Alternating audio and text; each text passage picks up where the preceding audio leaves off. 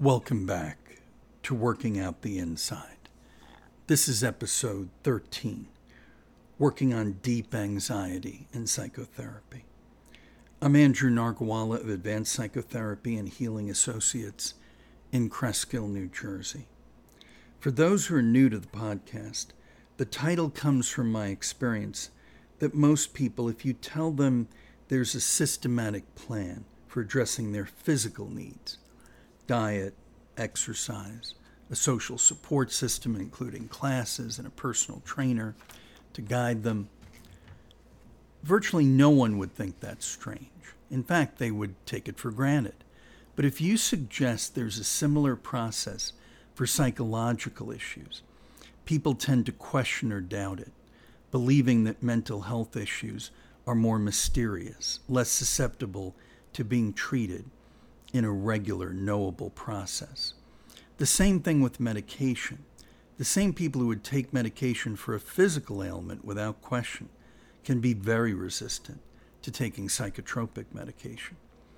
This all gets back to the double standard we still have in this culture the stigma of being treated for psychological issues. I hope that this podcast, in its small way, helps dispel some of the mystery and the doubt and encourages people to seek help. We've never known so much about how to treat mental health conditions, both with psychotherapy and medication. And I hope more people reach out and take advantage of that help. Today's episode is another great listener request how we treat anxiety in psychotherapy, what is the effect on ourselves and our loved ones of prolonged anxiety, what level of anxiety is normal, and how do we separate more superficial anxiety from a deeper kind. Some of the commonly diagnosed anxiety disorders are generalized anxiety disorder, social anxiety disorder, panic disorder, and phobias. Let's start with phobias. These are irrational, out of proportion fears of a specific trigger. It could be fear of heights, fear of flying, fear of certain kinds of animals or insects. And the key is that the fear usually causes the person to limit himself or herself, to withdraw from certain activities. Usually, phobias are the most on the surface fears, meaning you can be perfectly well adjusted, but still have developed one or more phobias as reactions to certain stimuli or situations. One kind of treatment that's popular in working with phobias is exposure therapy, where the patient is slowly exposed over time to the trigger until it doesn't elicit the same reaction of fear. Short acting benzodiazepine medications such as Xanax or Ativan, or even a longer acting one such as Valium, can also help for the immediate feelings of panic. Of course, a therapist or psychiatrist should rule out first that the client's reaction is not due to trauma, some deeper wounding, as opposed to just an irrational fear. Panic disorder can manifest in what people describe as panic attacks, the overwhelming fear that can feel so disabling. There can be a biological predisposition to panic, or it can stem from the phobic reaction we just described, or there could be a deeper source, such as past abuse or trauma. Relaxation techniques, meditation, breathing exercises, yoga, these can all be helpful, in addition to the short acting medications I mentioned and longer acting ones I'm going to talk about in a minute. Many times, the greatest fear in panic attacks is the fear of the fear itself, to paraphrase Franklin Roosevelt. It becomes a loop where the fear isn't about any other specific thing except the terror of the panic attack itself returning. Cognitive behavioral therapy, CBT, can be helpful in redirecting and changing these thought patterns. As the name implies, if we can change the way the patient perceives and thinks about the situation, his or her behavior, including feeling stimulated to being stimulated to feel the panic, can change as well. Generalized anxiety disorder and social anxiety disorder are common conditions treated in psychotherapy. Some measure of anxiety is normal. For example, feeling your adrenaline level go up before an important meeting or test. Some social anxiety is normal, like the anticipation you might feel on a first date. When the anxiety is persistent and limiting, then it can be something that requires treatment. Also, when it's out of proportion to the events at hand, you know you shouldn't feel this nervous or panicky for something, but you can't help it. These kind of anxiety can be isolating. We limit contact with others because of our own fears and doubts, and that isolation leaves us vulnerable to even greater anxiety and even depression. I mentioned some longer acting medications too. Those are the SSRIs, the antidepressants, which really all can be called anti anxiety medication as well. They're not the fast acting ones that you would take if you were having an immediate panic attack. You needed that help right away. These are things that develop a baseline where you let the medication build up in your system and it provides that longer lasting overall help with the anxiety. Uh, definitely for something like generalized anxiety disorder, it be could be very helpful. Uh, so there's, and they can be combined. You can be taking the SSRIs, uh, uh, one of those medications, and then also have on hand uh, the, the quick acting medication for when you really need it. There's a deeper way to treat anxiety at its core, and that is addressing one's essential identity or core self. Kohut developed self psychology as a discipline, but his approach was more analytical in that it involved bathing the client in fairly unquestioning, unconditional support and encouragement. It's still a brilliant analysis of personality structures, but modern therapy is much more interactive, a mutual working together that involves looking at and possibly changing any aspect of the client's life. An integrative approach that brings together many strands and schools of psychotherapy is often very helpful in achieving the real goals of therapy that the client is happy, at peace, knowing essentially who he or she is and understanding the difference between what we need and what we want. We all want so many things, but what do we really need? Many years ago, a client came to me and said, If I move to Colorado, I'll kill myself. And I said, Tell me what you mean. And the young man had gone for a job convention and started feeling incredibly disoriented and panicky and anxious and just could not bear being where he was and had to come home uh, to New Jersey.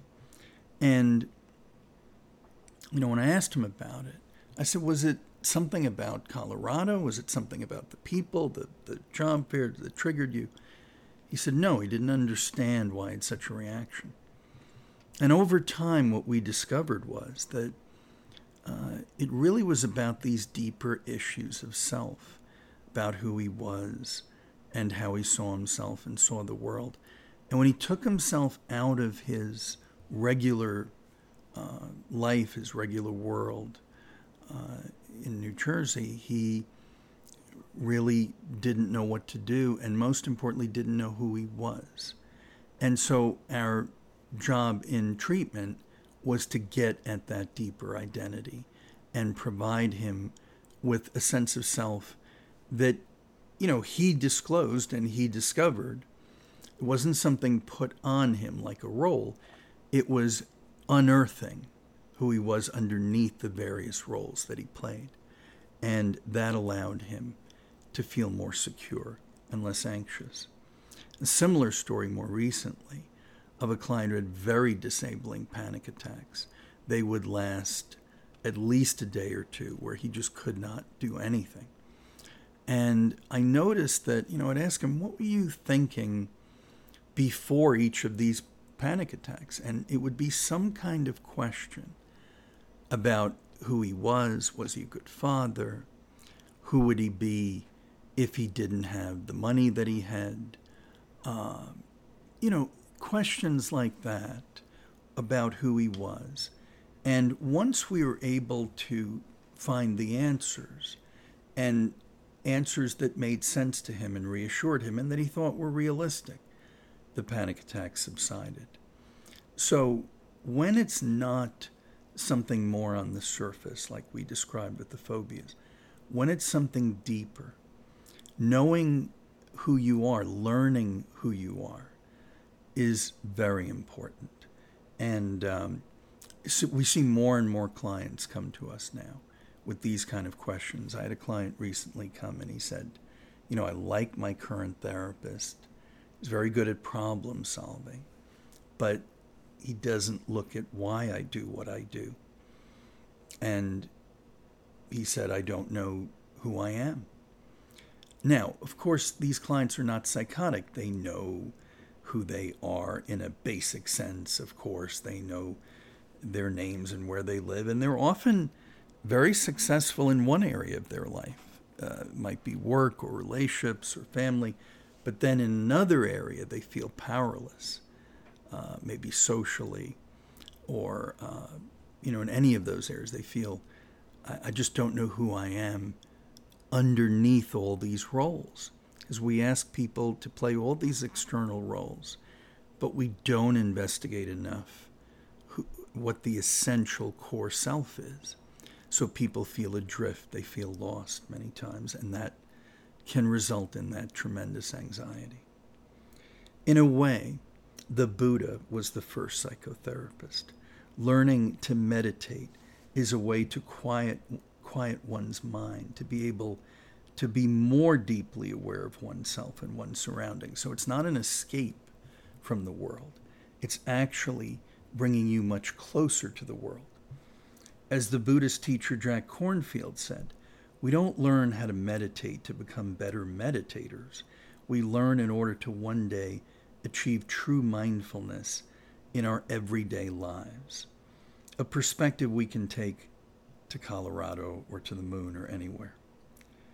Daily, ever present mindfulness is having a kind of equanimity where we are very aware of our surroundings and of people and conflicts and joy, everything.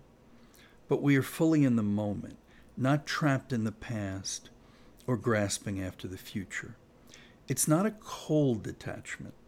Paradoxically, it's a warm, connected detachment. It's a seeming contradiction, but it's really a living dialectic with both poles, actually, the many sides of life, not just uh, two poles, but many sides, many aspects, all of these being present at one time.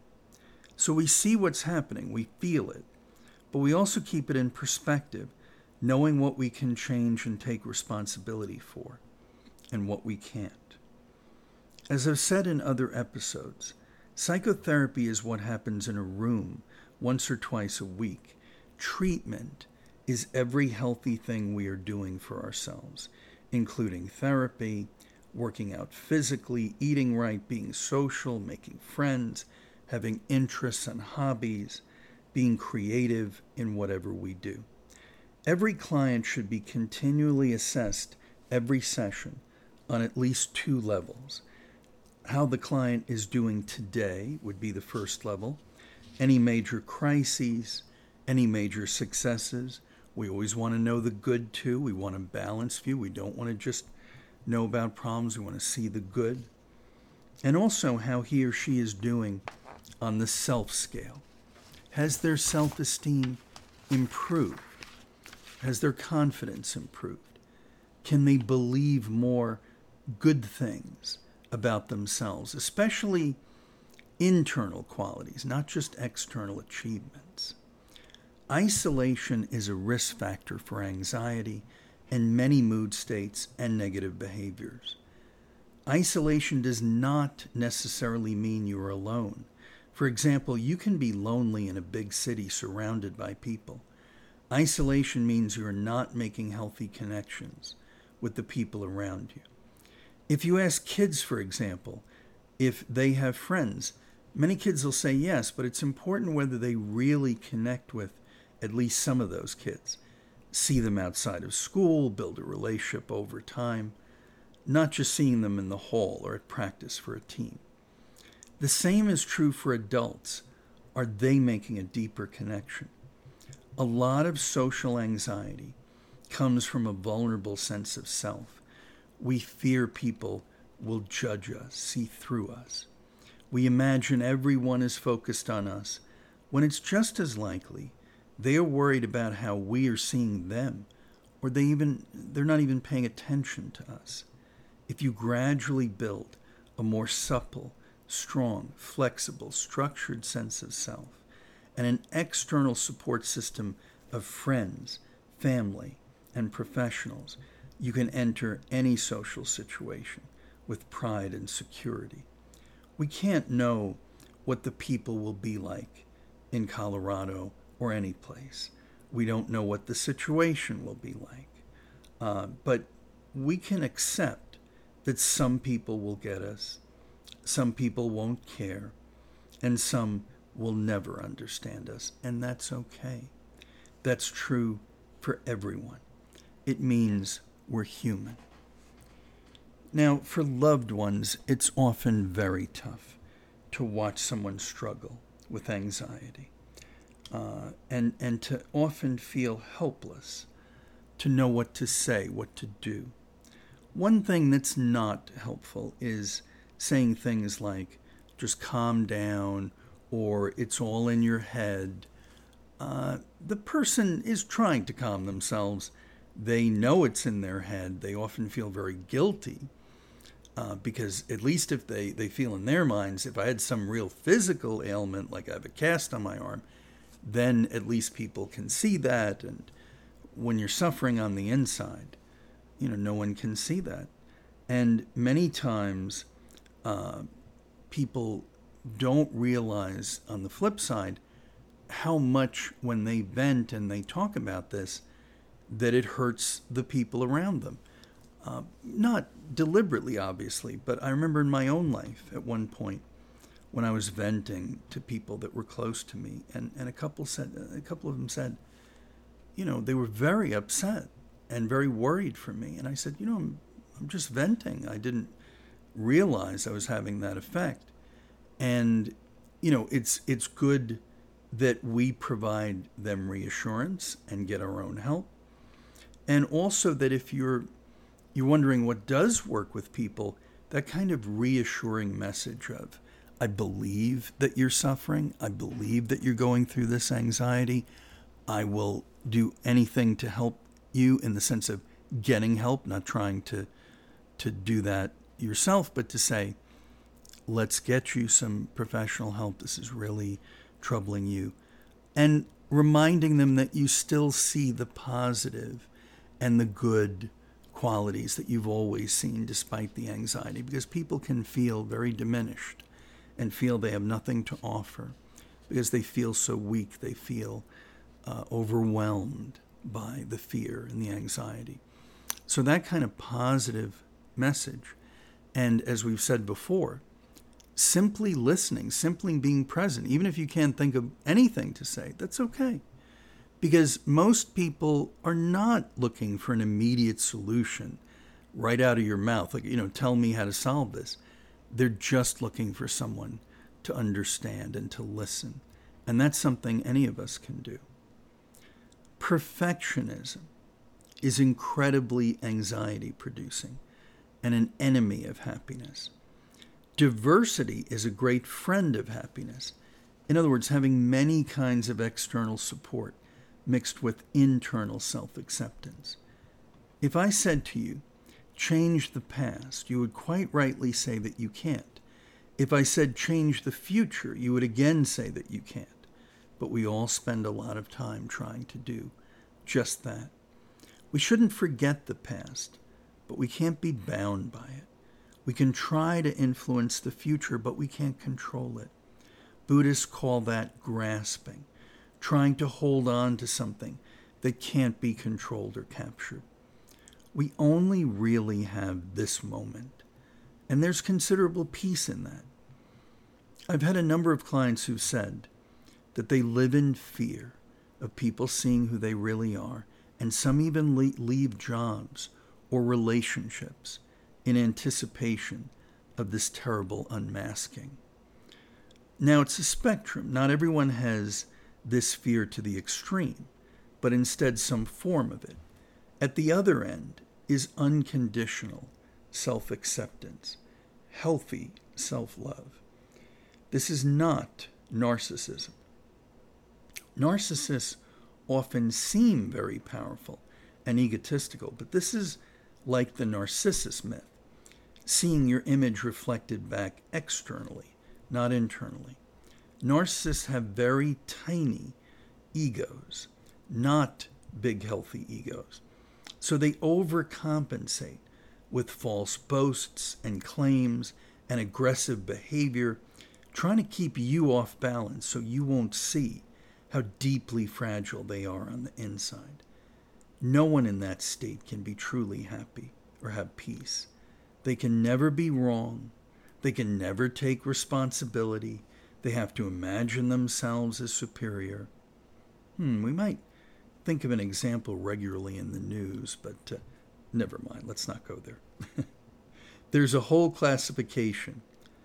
Uh, there was a whole classification of diagnoses called Axis II diagnoses. They they wiped them out of the uh, that category out of the DSM-5, the current one. It's kind of our diagnostic manual. So they, they stopped categorizing them separately. But these, these were called personality disorders that can be traced to these fractured or undeveloped senses of self. I wished they would have called them identity or self disorders to make the source clearer, but they're psychological, not biological manifestations. And when a client wants to work with you and you can weather the storm that they're going to unleash, they're going to try to push you away at first because they're very afraid, again, about you seeing them for who they are. But if they can open to you and you can set good boundaries with them and you can develop that work with them, uh, they can make real progress. Cognitive behavioral therapy attempts to change negative thought patterns, those self critical tapes in our head that tell us that we're less than we should be. But the work must go deeper than just changing the thought patterns. The thoughts go back to what we believe, that's where they start.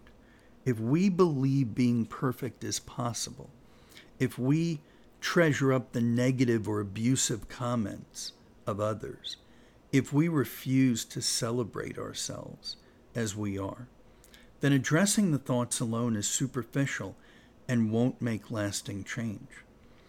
An integrative therapy is best, combining elements of psychodynamic therapy, meaning that the past influences our present, object relations, how our relationships help shape us, dialectical behavioral therapy, including finding that Buddhist middle ground, uh, the middle path between the opposite poles within us. And as we mentioned, CBT, cognitive behavioral therapy, self psychology, all of these working together are helpful and necessary. It's kind of like having a palette to choose from and then having all the colors work together and looking beyond the mind to see the person in situation, a, a common social work strategy. Who and what makes up their external support system? How does this system need to be developed or strengthened? We can't do it alone, and we shouldn't. We can develop our creativity, our individual interests, and we don't have to be artists to be creative. Some people cook, some people take or make pictures, some people play sports or they exercise. The things we do as labors of love and expressions of parts of ourselves. Some people, dare I say it, make podcasts. When we have great diversity in our sense of self, we are less afraid of losing one part. There are so many parts to sustain us through troubled times, like diversifying in the stock market, not putting all your money in one stock and living and dying on that stock. You say, No, I'm diversified. I have many choices. So if something falls away, there's still many others to pick up that slack. Uh, think of how ready you would be for new challenges, new friends, new relationships, new work, new play, if you had that diversity in your life. It's very joyful in the moment and in the long term. It is happiness itself. The goal is not to have zero anxiety. It's to have an essential peace that makes any anxiety tolerable, bearable, not overwhelming and isolating. We're free to experience our better selves from a place of loving kindness. It's hard to be calm when you're constantly on guard and hiding. To be our own Buddha means to be joyfully aware of what's happening around us, taking responsibility for what we should, but detaching from what is not in our power to affect. When the Buddha was asked who he was, he replied, Awake. To be awake to the simplicity and the grandness both of our lives. Uh, the, the, simplicity and grandness both in our lives is what the poets Whitman and Wordsworth understood. Whitman, for example, celebrated himself and others in a state of constant rapture. He didn't li- live in an ivory tower. He saw and was involved in the absolute horrors of the Civil War, perhaps our bloodiest, most tragic of all tragic wars. But it didn't stop him from notice, noticing everything the smallest and the grandest aspects of nature and of human nature. This kind of joy is available to all of us. The Buddha said, Don't follow me, be your own Buddha. To be awake to the world means we have to have done that work of developing our identity, learning, and enjoying in who we are, working out the inside.